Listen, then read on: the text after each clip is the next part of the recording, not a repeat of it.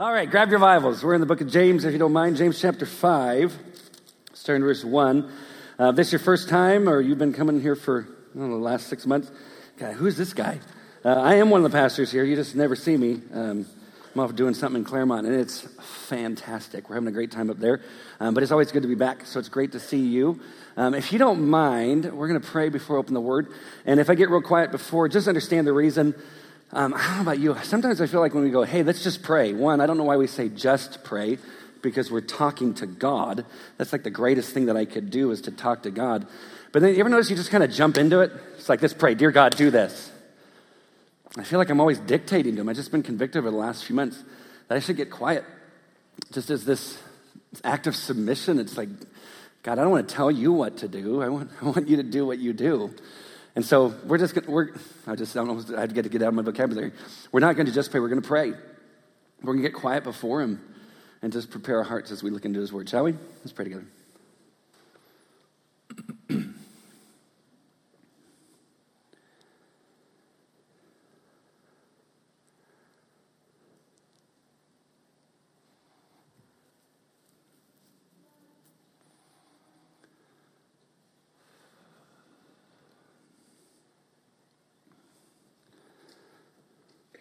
Father, we open your word not with a desire to try to change it so it fits our perspectives, but confessing to you that our perspectives are they're wrong. Uh, without you and your truth, we don't know what right is.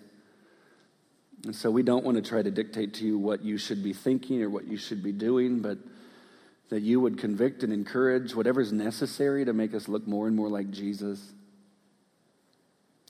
So, God, I pray that you, by your Holy Spirit, would keep us humble to receive, to be taught. God, I pray that you keep me humble as I teach. God, I, I don't want a personal agenda in any way in this. I just want you. I want you to be noticed and heard. And God, I want you to be exalted and honored. And, and so, God, if anything comes out of my mouth that's not pleasing to you, I pray we wouldn't remember anything. We just know you and know your truth. So, God, thank you for penning this word that we might know you better. We pray this in Jesus' name. And everyone says, Amen. As we go into James chapter 5, I think it's important as we continue to go through a uh, book of the Bible or a letter that James wrote, we go verse by verse. Remember, it's a whole. Uh, if, you've been, if, you have a, if you have a paper Bible, you, know what these are? Uh, you have a paper Bible, most Bibles have these subheadings that are written in there, but that's not, that's not like, it's not like James is sitting there going, okay, done, next subheading, and then write it. This is something that the publishers put in. And so what can happen is that we kind of go from verse to verse, and then we finish a section and we see a new subheading, and then we go, oh, then this is a totally new topic. Well, while James is writing, inspired by the Holy Spirit, it's just one thought he's going through. It's the same reason. I mean, the reason we write letters, you guys know what that is? Like a letter? That's just an email. But like when you write letters or emails, longer messages than just texts or Snapchats. Like when there's something that actually is going to take a while, you really expect that the person's going to read the whole thing and not just kind of pick a verse or pick a, a verse, pick a sentence out of the middle of it and go, there, there's truth. So I think we have what we have to do in order to read chapter 5, 1 to 6. We have to go back to chapter 4, starting verse 13. But really, I mean, we looked at it. I think you guys looked at it last week. We're looking at it in Claremont this week. But here's the main question. He's like, what is your life? I mean, your life is what? It's like a vapor. It's here, it's gone. It's here one moment, it's gone the next. And it's just, it just happens. And you, I, mean, I know we have certain days where you kind of go, oh man, I have one of those days. You ever have one of those days? Like maybe some of you guys had it today. Maybe for some of you, every Sunday morning with children is one of those days. Getting ready for church, if you have the little ones, it's like, why is Sunday always like this? Just blame the devil. We don't blame him enough, just blame the devil. But it's like, it's like it, does, it feels like it's a long day, but really it's a vapor. I mean, compared to eternity, however many years you get, it's this quick. When, I just went to a funeral for a family member a few weeks ago, and every time I go to a cemetery, I always do the same thing. I don't know about you, but you look at the little headstones or whatever they're called, and I always look at the names and the descriptions, but the one thing I'm doing is I'm doing math. Anybody else do the math? And you're kind of going along, you get the person that made it like a long time, like 98. Oh my gosh, yeah. How the heck did you do that? But then you go to the ones that are two, and you kind of go, seriously, God? Really? Or 12 or 28 or 60. I mean, like whatever numbers we go, whatever numbers we get, we just kind of look and go, man, but you ever notice that we, we, we, we have a start date, we have an end date, and a little dash. And yet their whole life is represented by the dash. So even us non eternal, well, even us limited beings understand that the dash is the life. It's such a quick thing. But don't you want the dash to matter? Like, don't you want the dash to count? It's not like people are sitting there going, wow, he was born that day. Oh, thank God he died that day. It's like we always just, we always talk about the person in the dash. We're always talking about their life. But I think we all, I think we all understand it. It's like, oh, it just goes too quick. It goes too quick. If, if you're a parent and you remember when your kids were tiny and now they're not, and you're going, where'd the time go? I mean, Tyler, he's like 5'9, 5'10. He's 13. He's like a mountain. He's giant. It's like wrestling a man. That's why I have to stretch. It's like, oh my gosh, it's not like wrestling a little kid anymore. But it's like it went by so quick because life is a vapor. But he asked the question, hey, what is your life? And I think it's deeper than just, hey, what is your life with regards to time? I think it's, hey, what are you about? And I think we have to ask that question as we jump into chapter five. I think it's all connected. Because when you read chapter 5, 1 to 6, it's like James just seems like he just kind of got a bad mood all of a sudden. But I figure if you're Jesus' half brother, you're the half brother of the Son of God, you can kind of say whatever you want, get away with it. So, chapter 5, starting verse 1, says this Come now, I'm just going to read through it, verses 1 to 6. I'm not going to say anything in, until we go back. Come now, you rich, weep and howl for the miseries that are coming upon you. Your riches have rotted and your garments are, are moth eaten. Your gold and silver have corroded, and their corrosion will be evidence against you and will eat your flesh like fire. You have laid up treasure in the last days. Behold, the wages of the laborers who mowed your fields, which you kept back by fraud, are crying out against you, and the cries of the harvesters have reached the ears of the Lord of hosts. You have lived on the earth in luxury and in self indulgence. You have fattened your hearts in a day of slaughter. You have condemned and murdered the righteous person. He does not resist you. That's it, guys. Have a great day. I'm so glad you came. Hope you're really encouraged. I mean, like you read a passage like that and go, what you, what's wrong with you? But now here's the thing: is like, oh, notice how he starts. Come now, you rich. And here's what happens we hear that phrase, and I can almost guarantee that 100% of us go, oh, that ain't me. That ain't me. If you saw my bank, I ain't rich. And so here's the thing I'm convinced that passages like this and the one we're going to connect in 1 Timothy are the most overlooked and not applied passages in all the Bible, especially for Christians in America. And here's why Gallup took a poll. Mr. Gallup, whoever that is, took a poll. You've heard of Gallup polls. Say, on, on average, how much money does a person have to have in order to be rich? And the average answer was 150,000. Now, if you don't make that much, you go, yep, that's, that's rich. If you do, you go, that ain't rich. I'm not rich. That's not rich. I have that, but I'm not rich. Because there's always someone that has more, right? I mean, you want to be best friends with the person who has all of it. It's like, oh man, that doesn't mean anything to you. Just let me have your car. It's like, we like those people for some strange reason just to fill our passions. But it's like 150,000. It's like, well, that's not rich. The people that make 150,000, no, no, that's not rich. Money Magazine, they asked their subscribers the same question. Hey, how much, does, how, much do you, how much would you have to have in liquid assets in order to feel like you're rich? Here was the average answer. In order to feel like you're rich, liquid assets, put them all together, what do you have? $5 million. And now, those of you that have $5 million, I don't know who that is, but those of you that might have, you go, that ain't rich. If you don't, you're going, that's rich. But you see the problem? We just keep passing that off. We pass off the command to everyone else that's not us because there's always someone richer. But do you realize this is the truth? If, as a household, not individually, but as a household, if you make between forty-four and forty-five thousand dollars per year, you are in the top one percent of the wage earners on the planet today. In other words, if you make forty-four to forty-five thousand dollars a year, we're the rich. Now somebody said go, I only make 40. Woohoo! Better never, you better never want to raise because then you got to apply this stuff. make 44 to $45,000 per year, you're in the top 1% of the wage earners on the planet. In other words, we could make an argument that we are the top 1% of the wealthiest people to ever walk the planet. And so all of a sudden, when it says, Come now, you rich, we go, Ah, oh, that's them. No, no, no. Now let's read it again with us in mind because we are the rich. Now it'll hurt. Verse 1 Come now, you rich, weep and howl for the miseries that are coming upon you. Your riches have rotted, your garments are moth eaten, your gold and silver have corroded, and their corrosion will be evidence against you and will eat your flesh like fire. Now, stop there for just a second. There were key ways that you would, back in this day when James is writing, there were key ways. It's like three or four key ways that you would say, hey, this is how you know that you're wealthy. One, it's crops or livestock. Notice that he starts off with saying, Your riches have rotted. So, this, okay, the crops that you have, they're gone. Another one is clothing. We don't do that today, right? Your clothing is moth eaten. And the third way is like silver or gold. He says, and your silver and gold has have corroded. Okay, so your, your ways of wealth, they're gone.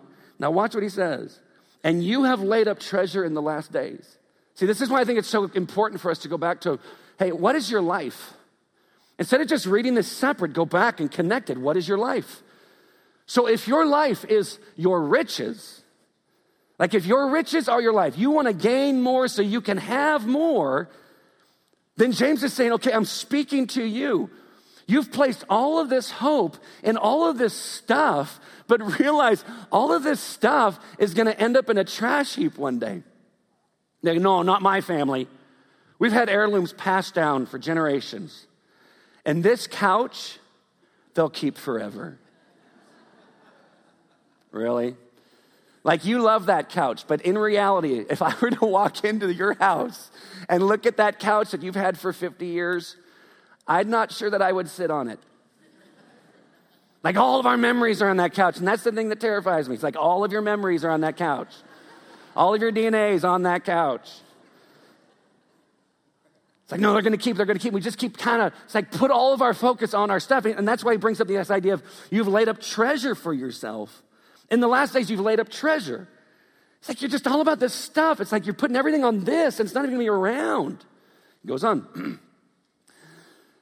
Behold, the wages of the laborers who mowed your fields, they did the work, which you kept back by fraud, are crying out against you, and the cries of the harvesters have reached the ears of the Lord of hosts. Oh, crud. Employers, God expects, I'm convinced, by what I see here, you pay your workers. And we care for them.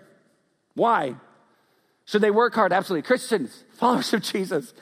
We should be so great at working that every employer wants to hire us because we do such a great job. Because everything that we do, we're doing as unto the Lord. That means I'm not going to spend two and a half hours on Facebook pretending that it's work, but I'll actually be productive. And in every aspect, I will answer every person that comes in the same way that every Chick fil A employee answers my pleasure. I mean, think about why do we go to Chick fil A? It's 22 bucks for a chicken sandwich. We go in there because it's my pleasure, right? It's their pleasure, and you're like, I love you, and you love me. We're best friends. Here's my mortgage. so, employees, we should be the most amazing employees on the planet because we are doing all of our work as unto service to Jesus. And employers, you're caring for those who work. What was happening here? Hey, they did the work and they weren't paying them. And it's, it's considered fraud. Like Jesus or James says, this is fraud. And realize that their cries, their groanings are going up to the Lord of hosts. Because you don't want that. Employers, the reason, I'm, I'm convinced. Bosses, the reason. We're supposed to care for those that we are leading, or those of you that have employed others. Their value is based upon the fact that when God knit them together, put a stamp on them, said, Imago Dei, in the image of God. And if they're not great workers, uh, you can fire them. If they are, oh, we should care for them. And if they've worked, you pay them. And I think we pay them well because it's as unto God. And to keep using this as an excuse, well, Brian, you just don't understand. You don't own a business. I know. And you wouldn't want me to. I mean, my checkbooks are hard enough. But this, is, that, is that an excuse? I mean, you sit there and go, well, Brian, you don't understand. You're a pastor. You don't have a real job. I know.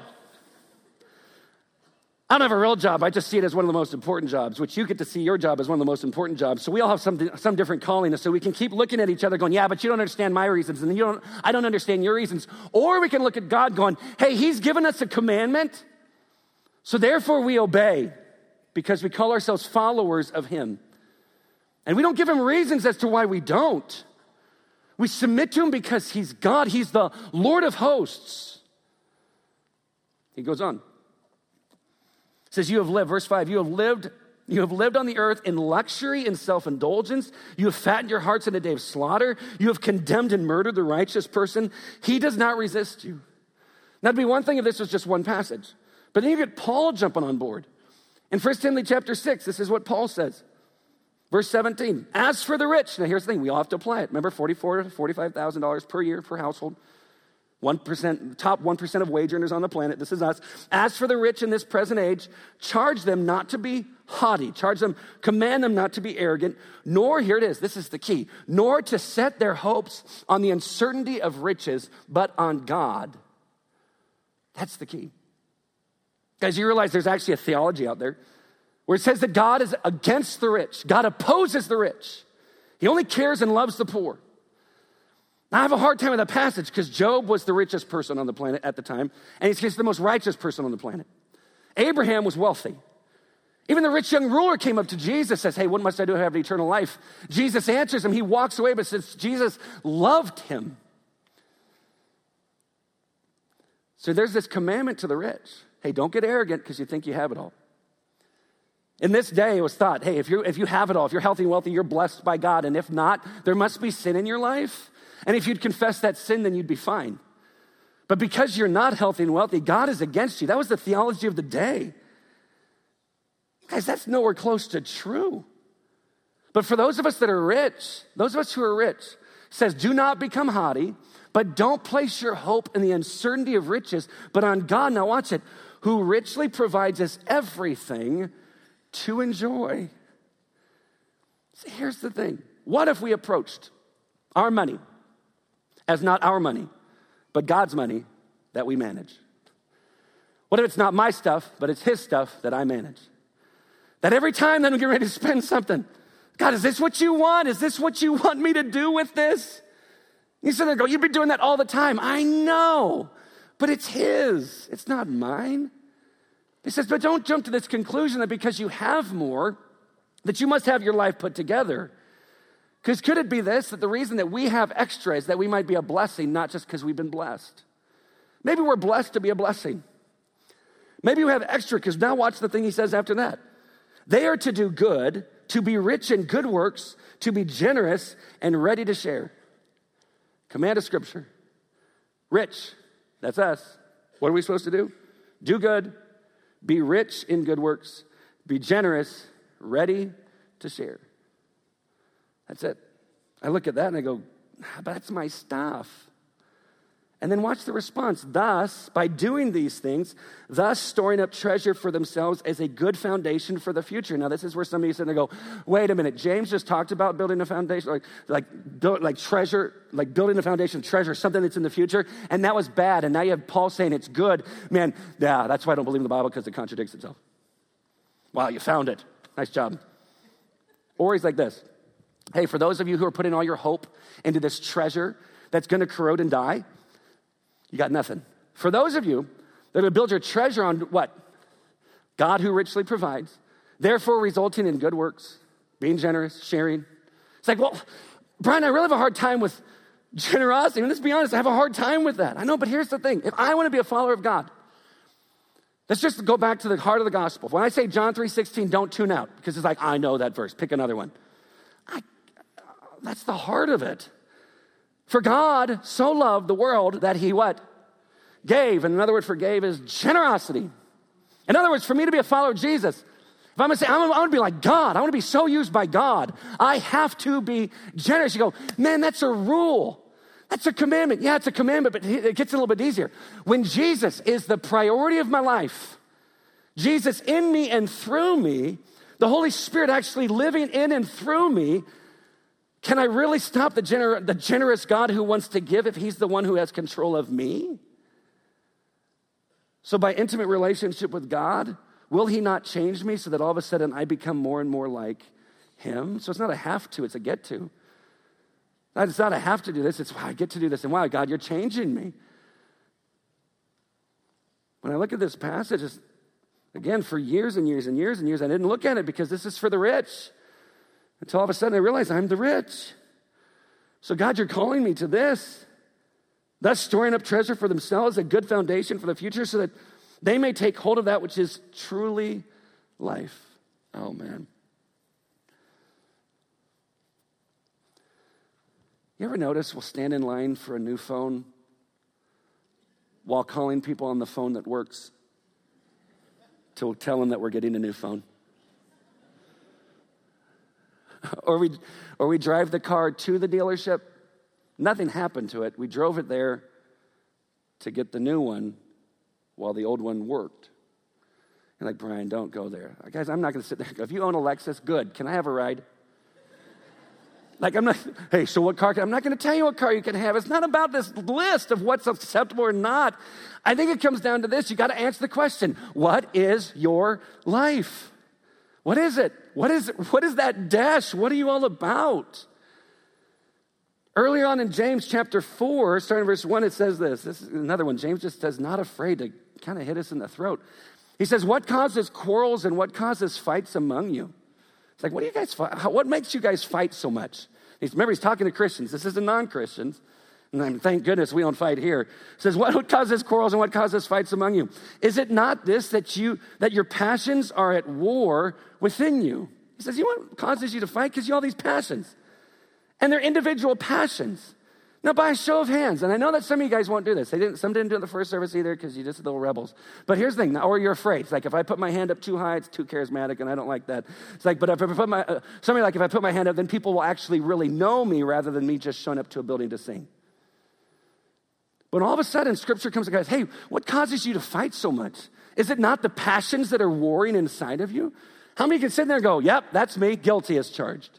Put it way up, way up, way up, way up, way up. So 17 of you, the rest of you not sure what you're talking about. So the rest of you are looking at scripture going, God, you got it wrong. That's not why I fight. It's because I'm always right, they're always wrong.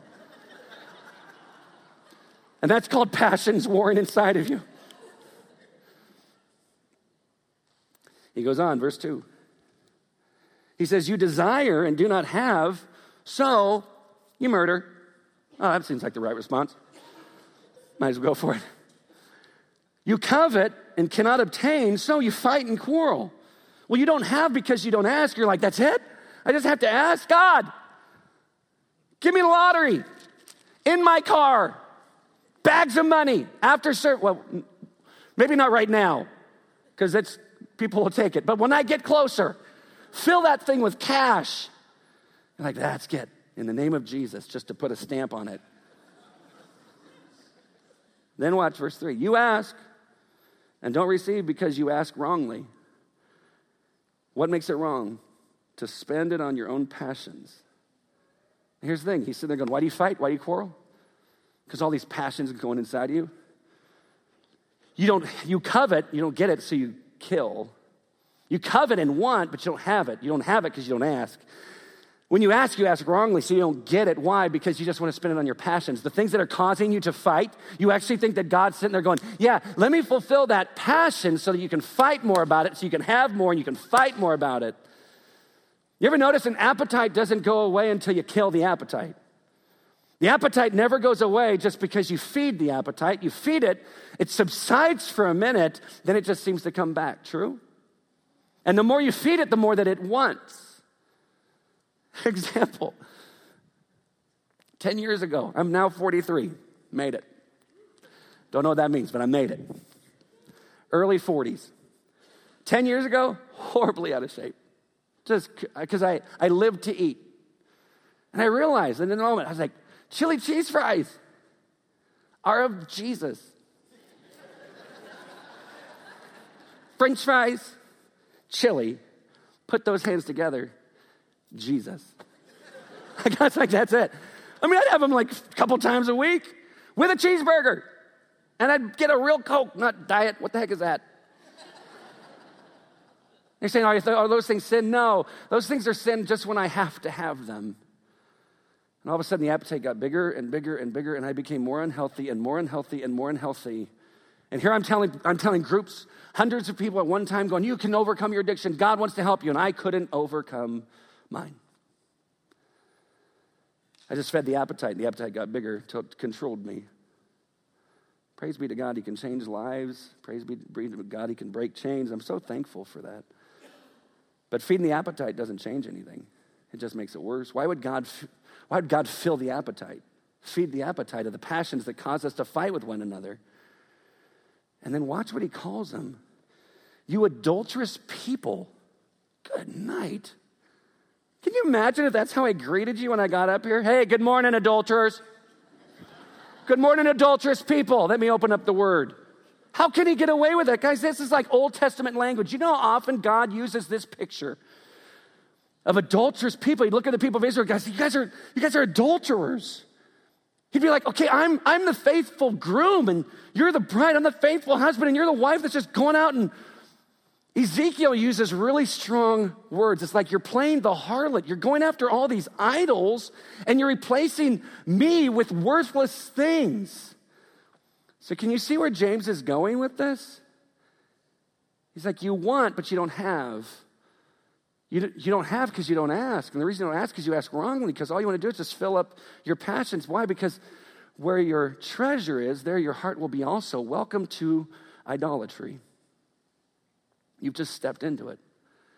And God comes out and goes, You adulterous people. On Thursday nights at Flood, midweek service that happens, um, we're going verse by verse through the book of 1 Samuel. And if you ever read it, there's that part, if you haven't read it, this is kind of how it goes. There's a part where God has, God has this relation with his people. He's the provider, but the people aren't all about him. And all of a sudden, there's kind of like this revival. And one of those main, main parts that happens is here the Philistine army comes up against the Israelites. And the people look at Samuel. Samuel's the prophet at the time. They look at Samuel and go, hey, pray on our behalf. And Samuel goes, I got it. He prays to God. And God, it says that God thundered. God thundered so loud that it put the Philistine army into confusion to where they start to fight each other and they start to kill each other. And then the Israelites routed them. And all the people are about God. Oh, we love God. We love God. Look how God came through. God, God, God, God, God. And then it's weird. I think it's into chapter, I think chapter eight to nine or seven to eight, one of those. But that gap between chapters is 20 to 25 years. And all of a sudden the people look at Samuel and go, hey, we want a king like everybody else. All the other nations have these kings, and man, when the kings show up and they got all their garb on and they have these massive armies, yeah, we want that. And Samuel's hurt. You know he's hurt because all of a sudden, as he's like, why would you want this? Don't you understand what will happen if you get a king? And God has to look at Samuel and go, hey, hey, hey, they're not rejecting you, they're rejecting me, which I'm convinced means this God knew that Samuel felt rejected. He's like, they're not rejecting you, they're rejecting me. Give him a king. So God picks out the king, and he's supposed to be the best of the land. Says that he's taller than everyone else. And I sit there and go, yes, unless it's Saul, because I don't want to be connected to him. He didn't do it right the rest of his life. I like it when it's in my favor. He's like, he's tall, he looks the part, he's strong, tall, massive, yeah. So now it's Saul. Now, this is his time. It's like, here's the introduction. This is all the fanfare. This is what you've wanted. So you jump into 1 Samuel chapter 10. it says this Now Samuel called the people together to the Lord at Mizpah, and he said to the people of Israel, Thus says the Lord, the God of Israel, I brought up Israel out of Egypt, and I delivered you from the hand of the Egyptians and from the hand of all the kingdoms that were oppressing you. But today, you have rejected your God. Guys, it's not like he's looking going, but today you've asked for a king. He's like, no, no, no. It's bigger than that. Today you've rejected me. Look what it is that he did before. It says, I brought up Israel out of Egypt. I did that. And I delivered you from Egypt and all the other countries. I did this. But today you've rejected your God who saves you from all calamities and all your distresses. And you said to him, Set a king over us. See, when God looks at it, he says, You asked for a king. No, no, no, no. No, you've rejected me. You rejected me. Guys, when I when I fall into idolatry, I'm rejecting God. And I'm rejecting his place in my life. It's not just some little thing. God's like, I've done all of these things. And now you're starting to put your hope and trust into what? How much you have, what you wear, what you drive, where you live. Whatever money you think that you have, you're starting to put into that. That's what James is going after super hard. And God is saying, You've replaced me, you've rejected me. I'm the one who provides richly. Don't place your heart into something that corrodes, into something that ends up in the trash heap. So it comes back to what is your life? How do you answer the question? I mean, seriously, how do you answer that question? Because maybe it needs to be asked a little bit differently. So, that dash, what's it about? But I don't want you to walk out. I want any of us to walk out just going, I need to do these things because it's the right thing to do because I'm going to be a good Christian. No, there's always got to be some source. There's got to be a reason for me to do everything. So that's why I think we always have to go back in chapter four. Wait, what is your life? But I think it even goes deeper than that. And when Paul writes to this church in Colossae, he's, from verses chapter 1 verses 15 and following he's talking about this unbelievable supremacy of christ that christ is creator that everything that you see and don't see he's the one who created it. He's the firstborn. The word firstborn could be translated he's the pre-existent one over all of creation. He's trying to paint this massive picture of jesus. Then he gets to verse 18 and he says this and he being jesus is the head of the church. He's the head of the body of the church. Now, let's just stop for just a second. Global church, Jesus is the head, He's in charge. It's His, His church. So now let's get personal. Purpose Church. This belongs to Jesus. It's about him. If he's not the one that we are most affectionate about, if, he, if his glory is not what we are most passionate about, then we have replaced ourselves and put ourselves in his place. So is it the pastor's church? No. Is it your church? No. It is his church. And has God placed people in authority over people in the church? Absolutely. But we follow what it is that he says. So think of the last thing that you fought about. Let me ask you a question. Was it for the honor and praise and glory of Jesus? Or was it for the honor, praise, and glory of comfort? It is His church. It is His way for His glory, nobody else's. He is the head. Then he goes, He is the beginning, the firstborn from the dead, that in everything He might be, what's the word? Preeminent. You know what it means? Top dog. But this is how we do it. Number one priority, and then number two, then number three, number four, we say, He's one of my priorities. No, no, no, no, no. He is the only priority. Followers of Jesus, He should be the only priority. There should be no other priority. God, Brian, I got responsibilities. I know, but those responsibilities will be done in a way that brings honor to Jesus. It will probably work out a lot better when Jesus is preeminent. Because here's the thing if Jesus is number one, you have number two super close to him, guess who can take the place of Jesus anytime? But if Jesus is saying, I want to be preeminent, I'm worthy to be preeminent. Brian, I got kids. I know. Make Jesus preeminent in your life so that you'll be an incredible mom or dad. I got a spouse. I know. Make Jesus preeminent so you'll be an incredible spouse. Brian, I'm single. Make Jesus preeminent. So you'd be incredible at being single. Like, oh, it doesn't work. Jesus is not a rental car. You don't test drive Jesus. Brian, I did that for like two weeks, nothing changed. Maybe it's because you just tried it. You just test drove it. Nah, nothing's changed. In fact, it got harder. Yeah, welcome to following Jesus. Oh, it's worth it though.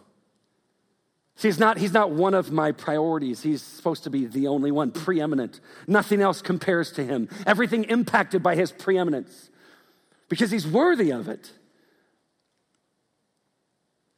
When Paul wrote to the church at Philippi, while he's under house arrest, And there might be times where he's got some freedom, he can kind of roam around, and there's other times where he's, he might have been chained to a Praetorian guard. Praetorian guard's like the Navy SEALs of the day.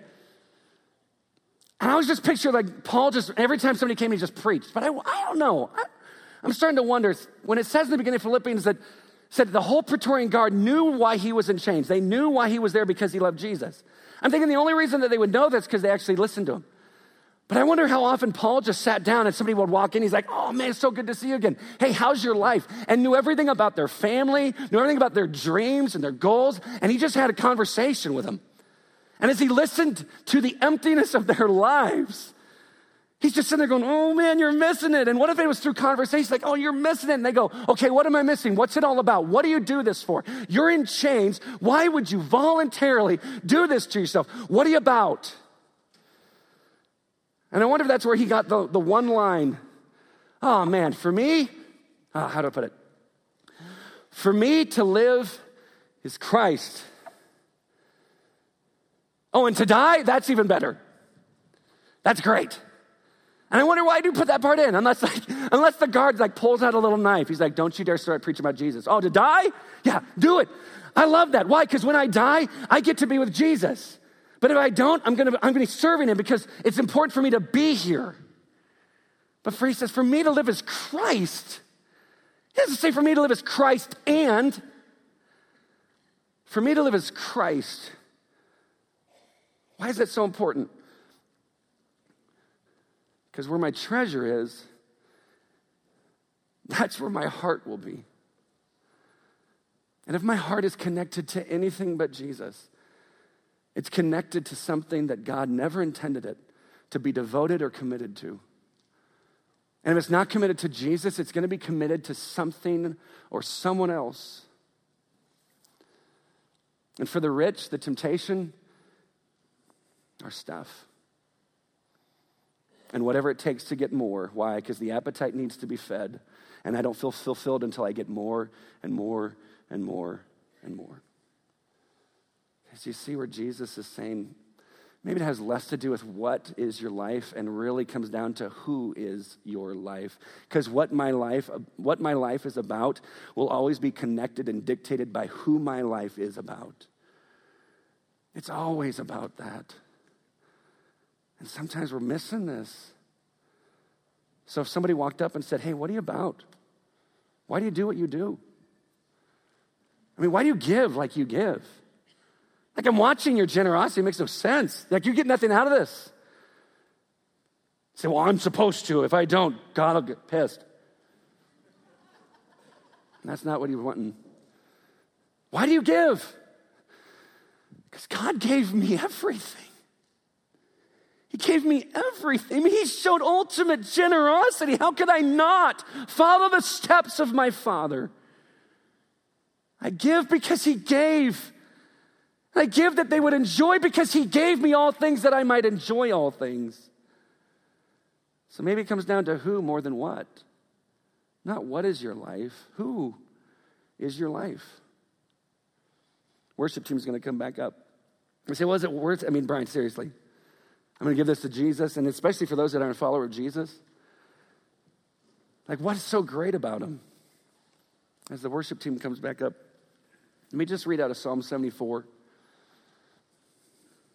It says this Yet God, my King, is from of old, working salvation in the midst of the earth. And then he starts, direct, he starts talking directly to God says, You divided the sea by your might. I mean, just stop there for just a second. He's going back to the Exodus. He's going back when the Israelites go across the Red Sea, and he's like, You, you just split it. I mean, you just made the sea get out of the way. And I just think that's impressive. And I, isn't it just like God that when He does that, He doesn't pick the shallow part? Like, this is a once in a lifetime opportunity. I'm convinced he took him to the deepest. The part that's three quarters of a mile deep, I think he took him to that place. He's like, this is where we're going to split it. And you're going to go down. You're going to look to the side. You're going to see all this stuff. You're going, wait, my God did this. Why would it be so impressive? Because God is doing this to remind them that when you go into the wilderness, when you face the things, I'm the one who divided the sea. And if I can do that, I can do anything. Why does God keep bringing up the past? to encourage us that He's got the future. As good as God has been, He will always be that good. He can never not be good. She's like, oh, okay, so you divided the, the sea by your might. You broke the heads of the sea monsters on the water. Is anyone thankful for that? You're like, I don't believe in sea monsters. Yes, you do. You do. How do I know? Because when you go in the water at the beach and you get hit or scraped or some little piece of seaweed slithers past your leg, you're not sitting there going, seaweed. You're sitting there going, what the? And then you freak out. God, protect me from the Leviathan. and then he brings up the Leviathan. You crush the heads of, of Leviathan. You're like, what is that? I don't know, but it sounds nasty. It says you gave him as food for the creatures of the wilderness. You split open springs and brooks. You dried up ever flowing streams. Yours is the day. Yours also is the night. I don't, that hit me. This was a quiet time a couple weeks ago. That hit me so long. He owns the day. Guys, you, some of you own a Volvo. God owns the day and the night. He's like, okay, so the fact the sun rose, it didn't really rise because we're just spinning at a thousand miles an hour. It's there. We weren't going, God, please, please bring the sun up today. Please, you didn't want the sun to come up today. God, don't let it come up. I want to go back to bed. We take for granted the sun. We take for granted the moon. He's like, I own the day. I own the night. You've established the heavenly lights and the sun. You've established it. You have fixed all the boundaries of the earth. Oh, on top of that, yeah, you have made summer and winter. You're in control all the seasons. Everything happens because of you. Or You can worship your stuff that corrodes. And it's going to end, in a, it's going to end up in a trash heap. Who is your life? Your answer to that question will dictate what your life is all about. I'm convinced that's what James was bringing up. Not this hatred for the rich, just those who worship it. I pray for you. I pray for me. I pray for us.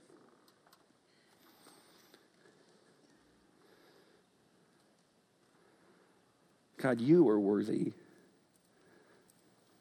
You're worthy. You're worthy of everything of our adoration. It shouldn't be something that you have to convince us of, it's just truth. And you're so good. Even when we don't understand you, you are so good. So, God, as we sing to you, I pray that it's true worship, us pouring our, our hearts out before you humbled before you, loving you, singing praises and loving with each other just to you, that you are the who that we live for. You are the who that we are about, and you'll dictate everything about the what. So, God, as we sing to you, to you be all the praise, all the glory, and all the honor, for you alone are worthy. We pray this in Jesus' name. And everyone who agrees says, Amen. Love you all more than you know.